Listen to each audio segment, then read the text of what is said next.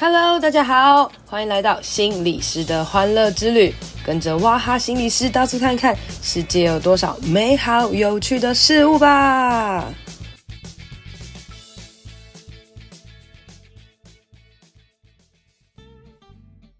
Hello，大家好，欢迎收听心理师的欢乐之旅。过年快要到了，过年快到的时候，大家就会担心的事情就是这个发红包嘛，哦，还有长辈乱问话，然后再来就是所谓的变胖这件事情啦。哦，那对于我本身呢，变胖这件事情或是减肥这件事情呢，有点算是一辈子的事情哦。就是我每次跟朋友见面，就会讲说啊，我真的是胖的跟猪一样啊。哈，然后那十几年来一直都是这样讲哦，就觉得瘦身这件事情其实好像应该没有很难。吧，可是为什么我一直卡，而且随着年纪增长，就是越来越卡这样子哦。那所以呢，呃，最近呢，发现有一位心理师同行，就是是心理师，但他是减肥高手，甚至减肥到就是出了一本书，叫做《心态自瘦》。那我今天就要以同行的角度来跟他聊聊，看看他可不可以帮助我咯。那我们就来欢迎《心态自瘦》的作者。苏重奇心理师啊，哎、欸，雅涵好，各位听众朋友，大家好，我是重奇，苏苏大大，就是，我好胖哦，救我！我想胖的自在就好了，胖也没有不好。我没有，我其实真的很想要变瘦，我很想要，嗯、呃，就是我真的是其实是想要健康的。啊，就是我，我觉得我你的书有讲到一个事，就是变瘦这件事情，就是健康才是重点，啊，变瘦是附加的，对不对？啊，我我自己也是真的觉得想要这样，因为我觉得我自己就是很爱吃甜点跟蛋糕啊、糖果什么，嗯、就是吃糖吃的很多这样子。然后，嗯、呃，我我我开玩笑跟我朋友讲说，以我吃糖这个程度，我还只有胖成这样，已经是一种。奇迹了，变性了是不是？对啊，因为就是我，我曾经想要减肥啊，哎、欸，不是，我一直都想要减肥，要减肥。对，然后后来我发现，其实如果我只要下定决心的话，减肥就很快。嗯，就是我内心一直觉得减肥是一件很容易的事情，但是我做不到。嗯，对你，你有没有觉得我现在讲话就是很矛盾？嗯、还是其实很多你的？病人也这样跟你讲，应该这么说。我觉得雅涵这边讲的状况跟很多民众的状况都很像，就是他把所谓的减肥视为一个结果啊，就是一个有一个有一个点在那里，然后我达到之后，这辈子就会是那个状态。我说这个观念就会踩到一个地雷，因为所谓的瘦身或减肥，基本上它应该是一个持续的健康状态。对对，所以为什么会好像要养成一个习惯？你就是这样子，不要去暴饮暴食啊，或者是，哎，又或者去犒赏自己，享受或安排自己可以享受的时间，对而那个是在自己规划内，而不是随心所欲。对，所以它真的真的是一个心态的事情哦。那我我刚刚讲说，为什么会觉得，我觉得减肥其实是很容易的事情，但是我做不到，是因为。嗯我我我自己曾经啦，就是我真的人生是一直不断变胖，因为我真的吃甜点吃的很多，我本人有意识到这件事情，然后我就知道喝太多甜了，对，我就意识到如果我不吃甜食，我就会瘦，然后，嗯、所以我我我曾经有有有几个月是因为要当朋友的伴娘啊啊，啊。然后我就不吃甜食，就是那那两个月我就真的没有，就是没有完全没有吃甜食，但是我的目标就是因为。我要当伴娘啊，因为他帮我选了一个肉色的礼服，就是肉色的礼服，听起来太可怕了吧？就是、很可怕，超可怕。但是就是那种很高级的那种礼服，你知道吗？就是就是有钱人的，对，就是那个礼服，你真的是我去试穿，我就是真的是觉得很可怕，但是我又没办法，然后我就完全不吃甜点，就逼自己，然后多喝水什么的，然后我 就。假设我我大概就瘦到穿礼服蛮漂亮的的这个状态这样子，嗯嗯嗯，对，然后就礼服可以搭配得上的那个体态这样子，对，然后当然就如你书里所说，或是如这世界大家所想的，婚礼结束之后就回到原来的，对，跟灰姑娘一样，我就回到真实的自我了，然后就哎嗯，又又又又开始了这样子，嗯，既然这边你讲。其实就很像很多人会去追求一个所谓美好体态的标准。啊，对，对，就像我们看到网红啊，看到网美啊，就会觉得那个体态才是所谓的美。可是我觉得这个有时候就会有一个嗯偏误或偏见会出来，对，比如就像你刚刚说那个礼服很赞啊，看起来很漂亮啊，所以我要配得上它的话，就要有一个某一个特定的体型。那我觉得这个其实也很容易是一个雷区。对，可是这个对我们女生来讲，就真的是这样啊。嗯，那我觉得你就拍一个照片当纪念啊，自己曾经有那样子过。哎，因为听起来你有，你要你需要有一段时间很压抑。对，你说的好，就是压抑。嗯嗯嗯，我觉得压抑都不会长久啦，老实说啊，因为人类有三大本能是没办法靠压抑来做改变的。第一个就是食欲。第二个就是睡眠，第三个是性欲。嗯，对。那如果你是用压抑的方式，势必就是绝对会失败失败告终啊。对，所以我觉得说适得其反，反而之后就暴饮暴食这样子。对，然后会更讨厌自己。我很常看到，就是压抑这些本能之后的人会更讨厌自己。啊，我觉得有时候是内心会出现一个哦，怎么这么可怜啊？人活着还活成这样，想吃都不能吃，算了，欸，然后就开始狂吃。对。可是我觉得这边如果有一个心态面可以调整的话，就是我不是控制，我也不是压抑，而是我选择。哦，我我选择我这个要一点，我选择这个我可以少吃一口。哦，就是让自己知道说，哎，我不是不能做这件事，而是我选择我可以做其他的事情，这样子。哎，对，又或者我选择就是比如蛋糕是那几寸啊？八寸是吗？我不知道多大 蛋糕。嗯。也许以前我是觉得我买了就一定要吃完，可是现在我可能改变一个心态是，好，我选择我先吃三分之一，那三分之一给别人，啊、那三分之一放冰箱，明天吃。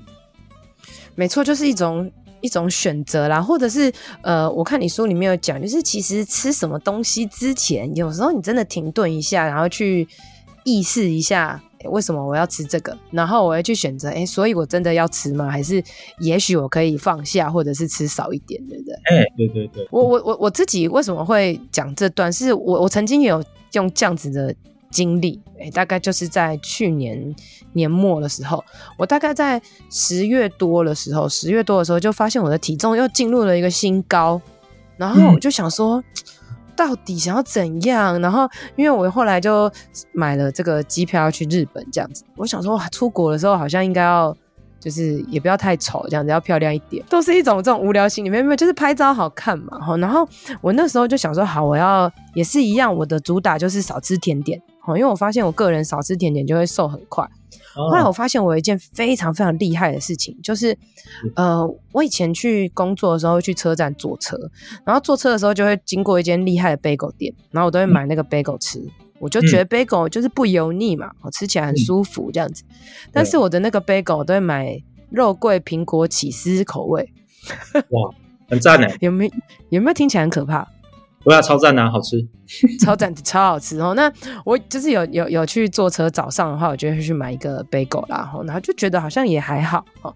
然后结果我后来就是呃，因为最近有在这个夜配这个优格这样，然后那个优格里面主打一个冰淇淋，就是很好吃，然后一小桶它的热量大概一百卡这样子。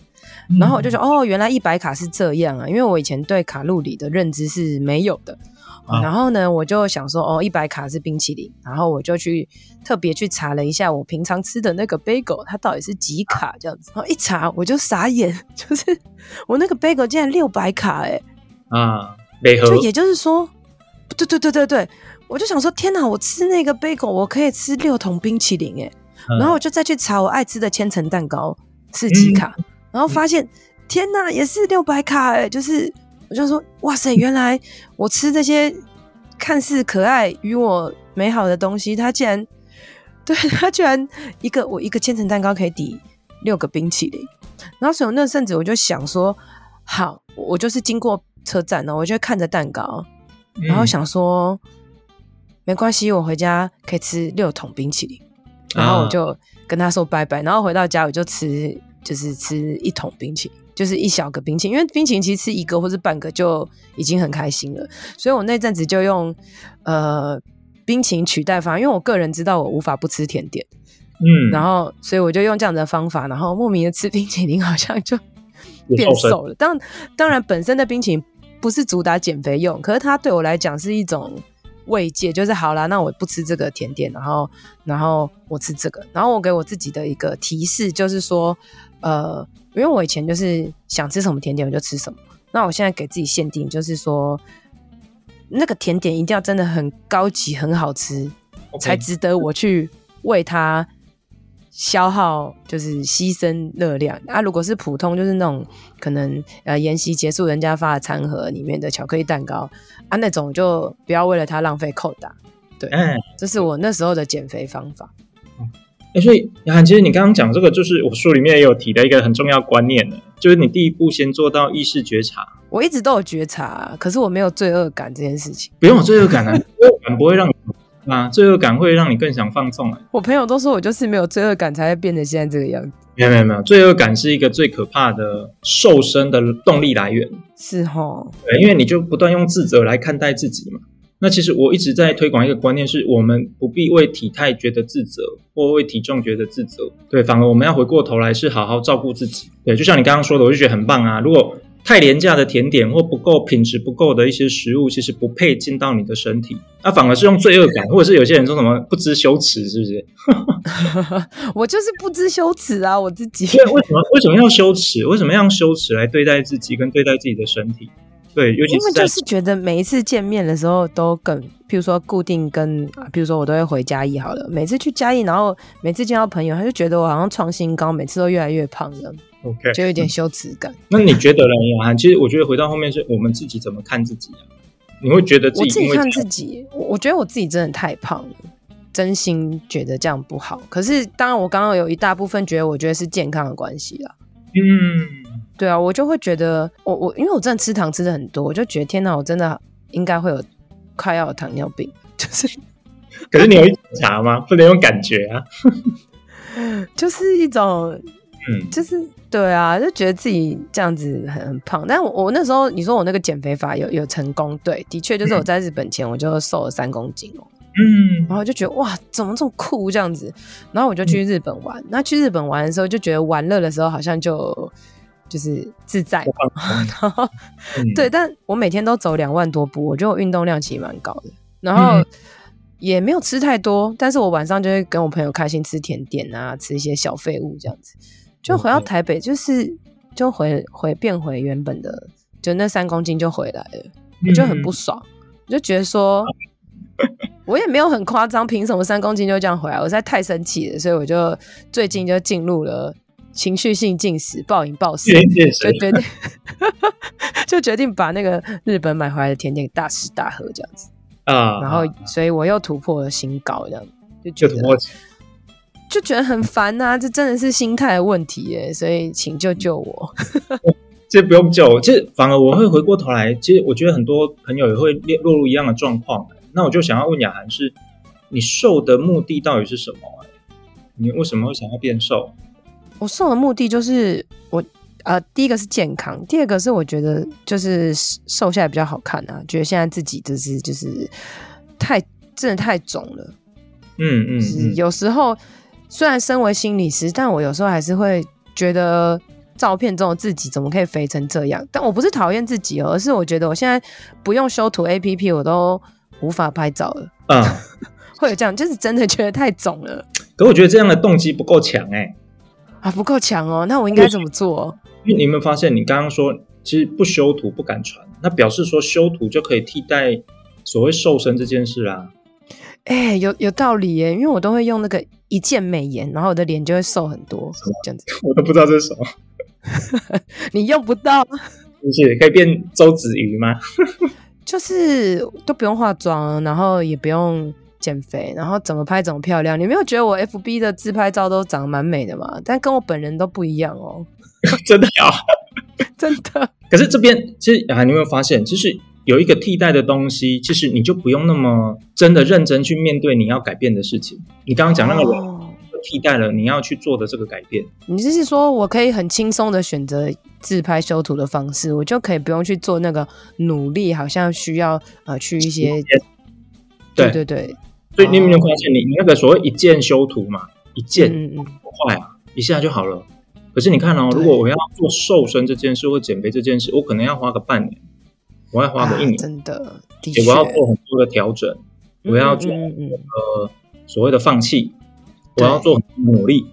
你有没有发现，光想到我就宁愿我按一键就好了。所以其实这就很像是大家很想要速成，就是吃快速吃什么减肥药啊，或是抽脂啊，或是什么。但在这个科技时代，其实一键修图这自拍反而也是一个所谓。大家想要快速，然后就没有要忍忍受这些长期的培养、持续的这个减肥的这个动力了。嗯，其实我觉得这个可以谈到比较深诶，我觉得跟整个社会文化会有相关。嗯、对，因为大家的时间越来越少，我觉得时间一样多，可是我们要做的事情越来越多。对，所以你就会把很多可能不是那么重要，可是又有紧急的事情，把生活都塞满啊。可是真正重要，是可是不用。哎，真正重要可是不急的事，你就永远放到以后再说。哦，所以其实应该要培养一个观念，就是其实减肥它大家也都知道，它真的是一个持续的事情。我们不要想真的可以什么一件啊，然后轻松就是天啊怎么样？对对对对，真的想要这样轻松快速的话，就不可能减肥，因为减肥是一个持续的习惯。嗯，而且我觉得一开始心态就这样的话，想要快速。你其实很容易落入另外一个雷区，就是不断在重复找方法，嗯嗯嗯嗯嗯，对，而没有办法去找到一个健康的方法，然后好好的持续的做。所以其实是不是有可能是根本没有下定决心？我觉得其实根本没有足够的动力去做这件事情，跟心态有关系。呵呵呵，怎么说？就像回到上，哎，你刚好提到我之前去那个淡如姐的节目，就吴淡如嘛，她里面去讲我的书这样子。嗯那我们都知道，淡如姐她是对投资理财哦，最近是很有研究的这样子。对，然后她就帮我的书下了一个评语，哎，他就说我我的书是瘦身界的巴菲特理论。然后巴菲特在他的很多书里面，在他的访谈里面，都不断的告诉大家他的投资策略到底是什么，就叫价值型投资。那什么叫价值型投资？就是买一家有价值、有发展潜能的公司的股票，然后一些长期持有。嗯嗯嗯，而大家听到长期持有这四个字就放弃了，我们就会找新的快速投资方法，然后不断的被骗，不断的亏损，然后不断的循环，然后再找新方法。那为什么艾如姐会说我的书是瘦身界的巴菲特理论？就是我觉得最重要就是你要有一个心态，就是我要瘦身，我要去做一个改变。第一个你要有的技能就叫时间，是，那其他就是行为的调整。所以不是一辈子都不能吃甜点，也不是这辈子要一直的运动。而是你愿意花一段够长的时间，让你的正确的原则跟方法能够持续的在身体发酵。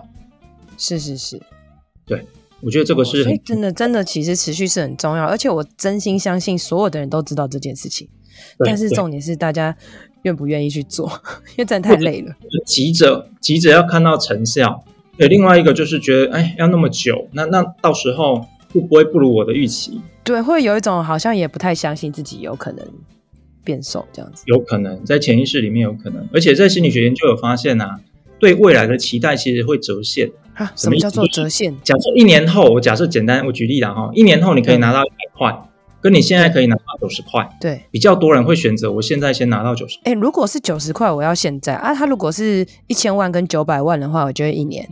那那当然，那个扣法就有点差了吧？哈，对，就像瘦身，假设我跟你说，哎，你你十年，哎，你一年后用这个方法才能少十公斤，对。啊，现在这个方法可以让你少五公斤，我可能一个月后可以让你少五公斤，对。可能很多人就会选这个方法少先少五公斤，可是他不知道。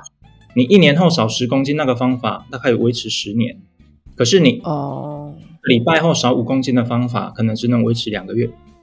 嗯嗯，他不会在乎这个，就未来的东西会会它的价值会下降。嗯嗯嗯嗯嗯，你刚刚讲道理了，你讲一千万那个是比例太高了，我也愿意等这样子。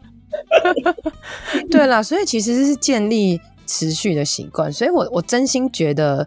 减肥真的跟心态很有关系，因为就像其实房间有很多什么减肥的书啊什么之类的，其实我都没有什么太大的兴趣看，因为我内心知道都是我大脑的问题，我自己自我觉察蛮清楚，就是糖真吃太多，啊停不下来，对，然后所以我知道看那些书对我来讲没有用。然后我也觉得，譬如说我其实是不吃宵夜的人，嗯，嗯，嗯，然后呃，我也很少吃饼干，嗯，但是我就会吃蛋糕，就是然后那些甜点，然后我就觉得其实有一个更简单的方法，就是家里不要有这些就不会吃了啊，环境的设计，嗯，对。但是像我，譬如说我日本刚回来，我觉得欧米亚给买超多的，然后我就会觉得我没有办法去克制我自己不吃。就像你讲的压抑这件事情，好，我真的知道压抑是不行的，所以我也不压抑我自己，所以我就是一直吃，然后我也跟我自己讲说，好，反正就是这些日本买回来的吃完就不要再吃，嗯，不要再买就就好了。所以我自己就觉得，好，虽然我现在胖就胖吧，我就是可能过过年后 再瘦，我自己是这样想的啦，对啊，但是往后延。对，这哲学其实也是不太对，但是呃，的确就像你说啦，我觉得自责这件事当然是要少一点，因为它的确是没有用的，然后也不用逼自己要有所谓的意志力啦，就是因为意志力的确是不符合人类所创造的嘛。你的书里面其实有讲，你可以很简单跟大家讲关于，就是其实意志力不是拿来减肥这件事情，应该这么说哈。意志力分两种主要功能哦，学理上它有三种功能，可是，在瘦身这件事，我通常会讲就两种功能，一种是让我们不要去做某些事，是、哦，所以大部分人在瘦身这件事就会用意志力的这个功能，就是不要吃，嗯，对，不要去做什么，不要怎么样哈，不要去碰什么食物。那对，可是意志力有另外一个事实叫做要的能力，哦，那要的能力就力。对，其实意志力可以帮我们去做一些要的事情。好，比如我安排在早上起床第一件事就是先运动个十分钟，嗯，那我可能就是会吃甜点，那我把甜点可能分小盒子放，然后就是在什么时间哦才可以拿出某几个盒子来吃啊？我反而觉得意志力，当你用在后面这个所谓要的能力的时候，其实是比较容易容易让你往你要的方向前进。为什么？因为当你用那用在不要的能力的时候，你的意志力会一直被消耗。嗯嗯，你压抑，一直在控制，所以你会发现哦，当你用在不要的能力上的时候，很多时候到后面就会大暴走。对，哎，可是你用在所谓要的事情上面的时候，相对而言，你的信心跟你对自我的肯定就会上升。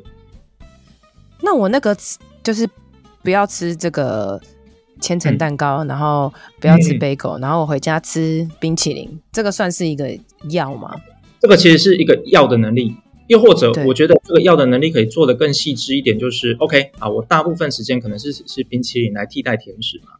嗯。可是我真的很想吃贝果，我可不可以安排某一天，我一个礼拜或一个月里面，哦，就每个人的需求这样子，那一天我就贝果。OK，反而就变成就自己也不会到最后冰哪一天就是厌腻了这个冰淇淋，然后这招失效，我又暴走了这样子。哎，对对，就变成是它有一个 Happy Day。对对对，那一天我就是开心的，我就是享受的。为什么？因为嗯嗯，甜食啊，或者一些面食类的东西，其实某部分它确实可以带给人类愉悦感。嗯，可是很多时候我们就有一点类似成瘾的状况，其实是我们吃它，也许也没有那么开心。可是我不吃它，就是无意识进食，哎，就是东西在，然后就是，哎，因为我可能不吃它，我更不开心。可是我吃了不会更开心，这个就是。对对对，啊，对，没错。我就是这样，对，所以我反而会建议哦，如果是这些东西，我觉得反而安排一天特定，就是要好好来吃它。哎，这个甜食反而会变成是一个真的快乐的来源，而不是你一个成瘾的东西。就譬如说，哎，我每个礼拜日的时候就是我的的犒赏日，然后每个礼拜日我就可以开心吃，而不是你每天下班后都要犒赏自己，每天都吃。哎，对对对对，因为很多时候我听到我的个案都会跟我讲啊，他每天喝那杯真奶，其实也不会特别开心。可是他不喝那一杯真奶，他就会很不爽。有道理耶，不喝就有点空虚感。对，那我我反而会觉得，那我们就要来意识一下，我们跟珍珠奶茶的关系是不是不太健康？对啊，我真的觉得很多人其实没有意识到自己跟食物的关系其实不健康。他吃其实也没有像以前那么开心，他只是不吃更不开心而已。嗯、那那要怎么样意识你跟珍珠奶茶之间的关系啊？我觉得最简单的就是让自己几天不要喝。哦。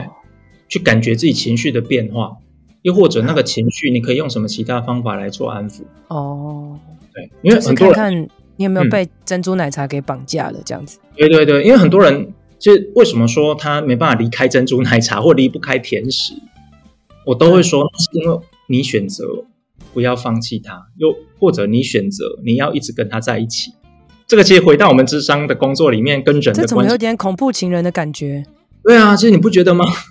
我觉得其实，哎、欸，其实有道理耶。我的蛋糕都是我的恐怖情人，然后我长期跟他在一起，我的身体就会越来越糟糕。然后你也知道，你想要离开他，可是你我离不开。对，那我都会说人，人人跟食物的关系绝对不会失控。哦，最近我都很常讲这句话，因为很坚定的讲，你会觉得你跟食物的关系是失控的，是你选择要失控。对，我们要替自己负起责任。对，那这个不是，是无辜的。其实我觉得我我没有要责备的意思，反而我会觉得说，哎，那你要真的回来看你自己，是不是？其实你有选择，只是你选不选择。嗯嗯嗯嗯，话有点绕口。哎，我觉得你你你用恐怖情人这个这个讲法哈，其实是我讲的。我觉得恐怖情人 这种讲法，让我瞬间可以理解了耶。就我觉得人跟人的关系，跟人跟食物的关系，跟人跟自己的关系都是一样的。对对啊，只是很多人没有意识到这一层啊。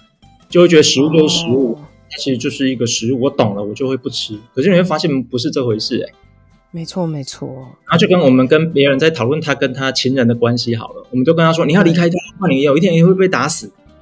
对，他就会给你各种理由。可是我离开了我的小孩怎么办？那我离开了，那我过去的努力，我的付出算什么？对，给自己很多合理化，然后就会 我的生活都叫我不吃蛋糕，那我的生活有什么意义？那我就发现，其实它是类似的事情啊。哦，我突然就是被这句话给打醒了。我觉得我之后会变瘦了。那真的吗？没有啦，开玩笑。没有，其实我觉得很重要，真的，真的就是心态的问题耶。其实真的，当你想了，当你怎么样，然后你就会去做了。某种程度是那个动力还不够大，或者是我们其实还活在某一种这种舒服的感觉。譬如说，这关系其实已经失衡了，但是你还是看见其中很不错的地方，然后你去忽略了很多。所以其实。嗯，心理师来讲，减肥变瘦这件事真的有它的很很棒的一个道理跟存在的重要性，然后所以，嗯、但是我我我在里面书最后就来谈一个，就我看到一个很有趣的东西，就是你一开始在讲什么减肥邪教跟真正的减肥，然后呃，感觉就是在骂人，没有？但是我觉得你这边应该是要讲说，我觉得网络上其实有蛮多就是没有很好的减肥方法，是。然后好像减肥其实也分成很多派系，我们互相骂来骂去，就我有在网络上稍微看了一下这样子。然后呃，甚至有一些很夸张的，就是譬如说，就叫你买很贵的什么什么饼干啊，然后或者是真的看起来就是。难以理解的东西，对，那我觉得他的确真的就是可以归为呃宗教。你说直销我可以接受，但是我觉得就是那种已经吃到怪力乱神的东西，我就觉得嗯，对，其实这种感觉就像你刚刚讲恐怖情人，就好像真的是关系的问题，心理师去处理，我们去去，但但是有些人他会去找一些，就是你要给他钱，然后就帮你算他的命什么什么，直接起起口口那种，他的确就是有点歪掉的。嗯，对啊，但是我们真的很想要觉得，就是想要快，想要怎样，我们就会去陷入到这个这个奇怪的迷失当中。嗯、所以你，我觉得你特别想要这张，就是也是蛮些许是有点勇气的啊，感觉很像在骂人。你可以简单讲一下，到底为什么你会特别把这个东西讲出来？哎、欸，应该说我在瘦身这个领域里面已经很久了，大概十几年有。然后其实我大概知道什么是健康又正确、能够持续的正确方法。可是我却看到有一群人是往一些快速，然后甚至有一点宗教化的瘦身法靠近这样子。那所以我就觉得这个现象需要被提出来。为什么？因为我发现很多人原本是要瘦身，可是他瘦身到最后居然出现一些心理的问题。嗯嗯嗯嗯，如很讨厌自己，自我的厌恶感很高，又或者有一些饮食障碍会出现，哦，开始对食物有所谓好坏的区分，又或者觉得。可能没做好，我就意志力不够，我就很多的自责会出来这样子。那我就觉得，哎，慢慢我再去研究，就发现，哎，有有一一种的饮食方法，或一某一派的人，或某一群的人，似乎他们就会用类像类似邪教的模式，在伤害或影响这些正在瘦身或想要改变自己的人，所以我才会特别把它讲出来这样子。对，那你觉得要特别注意什么，才不会？嗯落入邪教的掌控，我觉得很重要，就是要要去多听专家的意见啦。可是邪教本人也会觉得自己是专家啊。比如有一些专业执照的专业人员，那我也会再建议，就是不要只听一个人的，是，哎，多听几个人的，然后自己去做判断。第一个，嗯，第二个就是你要去看这个所谓指导的方法能不能符合你拥有的资源，比如金钱，比如时间，对对对。哦，那你你参加了某一个个饮食法好了，哦，他要你花很多很多的钱，那你又负担不起，嗯、你要去贷款，那我就觉得，哎，那可能就不是适合你的。那又或者你的生活，就是你要评估自身的这个财力状况，就就像我觉得连上一对一健身教练课其实也是一种，就是你的财务状况到底可不可以去配合？对对对。对，那如果你经济状况许可，也不会造成你太大压力，那我觉得啊，就试试看吧，没什么差。嗯嗯嗯，我看到更多的是他根本没有那个能力跟资源，他可能光是就把他生活拖垮了。对，那我觉得就必须要有人出来讲这件事，然后提醒大家要注意这样子。OK，对啊，其实就是要多听，然后多去判断这些专业性，然后也要对自己负责啦。就是你要评估自己的经济能力、自己时间、自己身心的状态，然后当发现不对的时候，其实就要试着去喊卡了。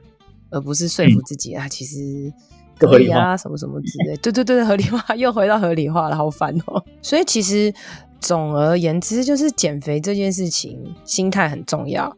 然后当你心态培养好、建立好，然后你再去寻找适合自己的减肥方法，然后呃，跟自己的大脑、跟自己的食物好好的 做一些对话啦，然后才有办法去持续，然后养成一些习惯。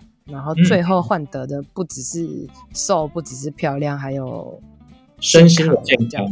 对啊，身心的健康。那当然，其实如果可以变瘦，谁不想呢？哈，我也是真的很希望自己可以有一些 成长跟改变。但是其实真的身体都是自己的事情啊，没有任何人可以帮你。所以其实透过这个重启的书，也是让我们可以知道。对啊，重新停下来去思考一下，然后做出自己觉得重要的决定。然后，那最后呢，嗯、就是就让你来帮我做个摘要吧。如果你最后想要简单介绍给想要看你这本书或者想要减肥的，你会想要简单跟他们说些什么呢？